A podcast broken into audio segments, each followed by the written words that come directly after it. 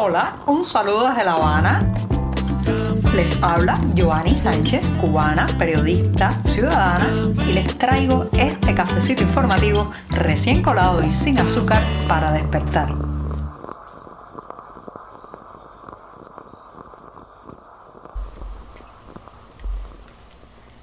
Estamos viviendo el 11 de julio, una fecha histórica en la Cuba contemporánea. Si hace un año exactamente, pues el pueblo de esta isla se lanzó a las calles reclamando libertad, apertura y un cambio de régimen. Así que durante la jornada de hoy, que además ha amanecido muy cálida aquí en la capital cubana, voy a empezar hablando de 11J Cuba, el día que nos comimos el miedo. Pero antes de decirles el resto de los titulares, voy a pasar a servirme ese cafecito que se estaba colando a inicios del programa una vez puesto en la taza, entonces sigo comentándoles que en un segundo momento hablaré de la prensa oficial. Sí, señoras y señores, la prensa oficialista se ha lanzado a la reescritura de las protestas populares y ya les daré los detalles de hoy. Mientras tanto, operativos y amenazas contra disidentes y periodistas. El temor recorre al modelo cubano y bueno, pues han hecho lo que solo saben hacer, reprimir, vigilar y amenazar a la gente con que no salga de su casa. Y por último, recomendarles hoy una presentación. Se trata de una presentación que podrán disfrutar a través de internet de la obra Concierto De Glavis Coro Montanet. Ahora sí, están presentados los titulares, servido el café de este día histórico y el programa ya puede comenzar.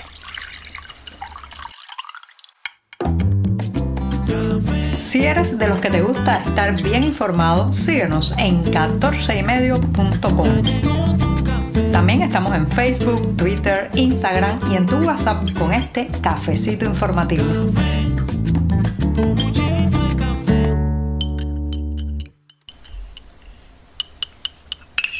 Este café de hoy tiene sabor a recordatorio, a remembranza. Sí, está dirigido este buchito amargo que me voy a dar a todos aquellos que salieron a las calles en esta isla hace ya un año.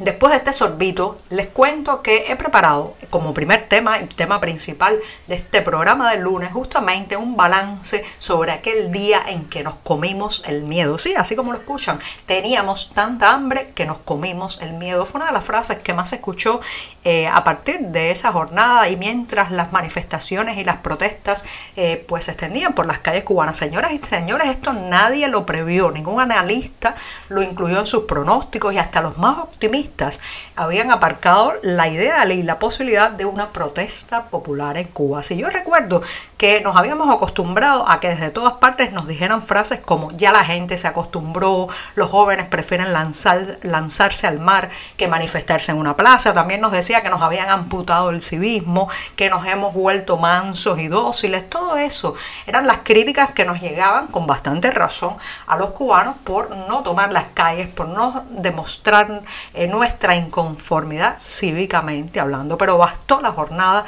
de aquel 11 de julio de 2021 para destrozar esos diagnósticos eh, que nos hacían parecer un pueblo incapacitado para alzar la voz. Y aquella mañana de domingo, señoras y señores, la chispa ni siquiera prendió en las dos más grandes ciudades del país, que era algo que se podía haber pensado si ocurría una manifestación popular de ese tipo, sino que comenzó en las calles de San Antonio de los Baños, sí, una comunidad en la provincia de Artemisa que hasta ese momento, cuando uno imaginaba a San Antonio de los Baños, lo que pensaba en el río Arihuanabo, el Museo del Humor, los largos apagones que habían sufrido durante meses y meses, pero nunca podríamos haber asociado a San Antonio de los Baños como el lugar donde prendió la chispa popular. Las primeras imágenes, ya saben, de esa indignación llegaron a través de Facebook, de Twitter, pero todavía nuestro escepticismo eh, nos hacía decirnos a nosotros mismos que se trataba de algo puntual y pequeño. Sí, en los primeros minutos, incluso en las primeras horas parecía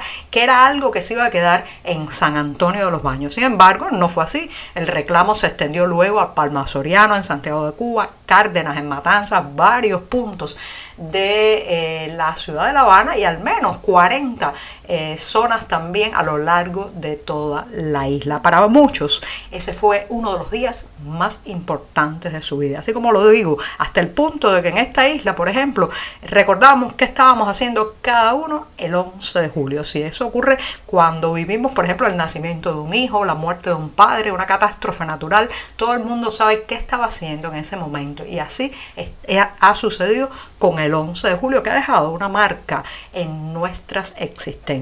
Luego, ya saben, bueno, la represión impulsada y aupada por Miguel Díaz Canel, que dio la orden de combate ante las cámaras de televisión, espero, espero que un día termine en los tribunales por asusar la violencia y lanzar a los militares, los militares contra la gente desarmada. No solamente vimos, señoras y señores, eh, a estos uniformados golpear con saña a jóvenes y adolescentes, sino que también, eh, pues, los medios oficialistas empezaron a crear una distorsión, una realidad distorsionada para hacernos creer que aquello estaba organizado desde el extranjero y que además pues era algo pequeño, marginal y vandálico. Así, así fue la narrativa, pero lo cierto es que después de aquellas horas luminosas que eh, mostraron, eh, la gente mostró su talante libertario, las protestas fueron masivas, bueno, llegó la larga noche de la represión bajo la que seguimos ahora mismo lamentablemente. Pero basta eh, recordar aquel domingo de julio del verano pasado para concluir para concluir que ya los cubanos no somos los mismos. Exactamente, hemos gritado en las calles. Ese ejercicio ha sido importantísimo para el cambio de mentalidad en este país. Hemos coreado libertad y hemos demostrado al mundo que ni cobardes ni doblegados, solo que esta dictadura muy calculada y perversa pues eh, nos había impedido expresarnos y tomar nuestras propias plazas. Pero el próximo estallido puede ocurrir, tampoco podrá preverse. Lamentablemente el vaticinio es muy difícil eh, ni pronosticarse, pero quizás sea la última vez que el régimen pueda aplastar el malestar y responder con golpes como lo hizo ya disparos y tribunales. El 11J, señoras y señores, aprendimos que el temor había cambiado de bando en esta isla. Estamos contigo de lunes a viernes a media mañana cuando el café se disfruta mejor. Comparte conmigo, con tus amigos e infórmate con este cafecito informativo. Ustedes saben que el castrismo ha sido muy hábil por más de medio siglo en la reescritura de la realidad. Si algún mérito eh, pues hay que darle a este sistema es su capacidad para crear un guion en paralelo entre los hechos y lo que narran los medios oficiales. Eso durante el tiempo en que tenían el monopolio absoluto porque no había ninguna otra forma de informarse en esta isla que no fuera a través de la radio, la televisión o los periódicos impresos. Bueno, pues esa reescritura de la realidad fue muy efectiva en eh, lo que podemos llamar el modelo de adoctrinamiento, sojuzgamiento a partir del control noticioso que eh, pues eh, digamos que estuvo a sus durante años y años en Cuba. Bueno, lo cierto es que ya eso no es así, pero de todas maneras eh, siguen queriendo imponer esas narrativas, esos relatos que muchas veces no tienen nada que ver con la realidad. Hoy, si usted se asoma a la prensa oficial de la isla, verá que eh, pues están presentando las protestas del 11 de julio desde una narrativa que pues las identifica con el vandalismo, la violencia, la marginalidad y el golpe blando, pero no se ponen de acuerdo.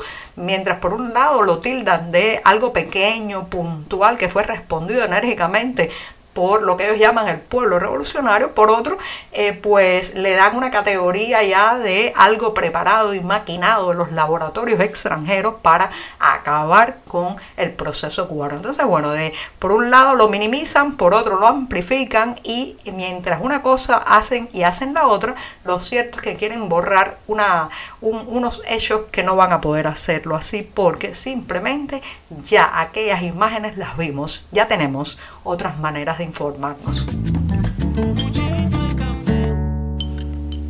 Y aunque la prensa oficial intente mostrar normalidad, tranquilidad y control sobre la sociedad cubana, lo cierto es que desde hace varios días eh, periodistas independientes, activistas y opositores han sido o detenidos o amenazados o están viviendo bajo cercos policiales alrededor de sus viviendas. Por ejemplo, en el diario 14 y medio, nuestra colega Luz Escobar está en esa situación de que alrededor de su edificio se mantiene un operativo policial y la seguridad del Estado, policía política, ya le ha advertido que no la dejarán poner un pie en la calle ni durante esta jornada ni durante la próxima tampoco. En ese caso también está el director del Centro de Estudios Convivencia de Roberto Valdés, residente en la ciudad de Pinar del Río, eh, y otros tantos que han reportando a través de las redes sociales la situación de vulnerabilidad de sus derechos que eh, pues están padeciendo con más crudeza en estos días. Así que nada, nada de tranquilidad y de control. Hay mucho nerviosismo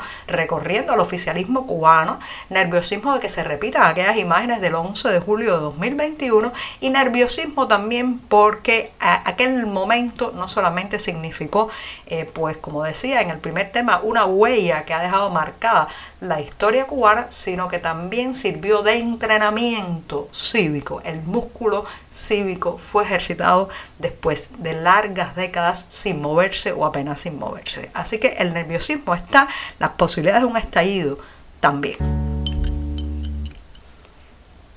Y este lunes a las 6 de la tarde, el Centro Cultural Cubano de Nueva York está invitando a todos aquellos que puedan conectarse a través de Internet a la presentación, el lanzamiento en línea de Concierto Mambi. Se trata de un libro de Glavis Coro Montanet con poemas escritos en relación todos con el 11 de julio de 2021, esa jornada donde predominaron en las calles cubanas los gritos de libertad, patria y vida y abajo la dictadura. Así que reitero, en el Centro Cultural Cubano de Nueva York están invitados todos a disfrutarlo a través de internet.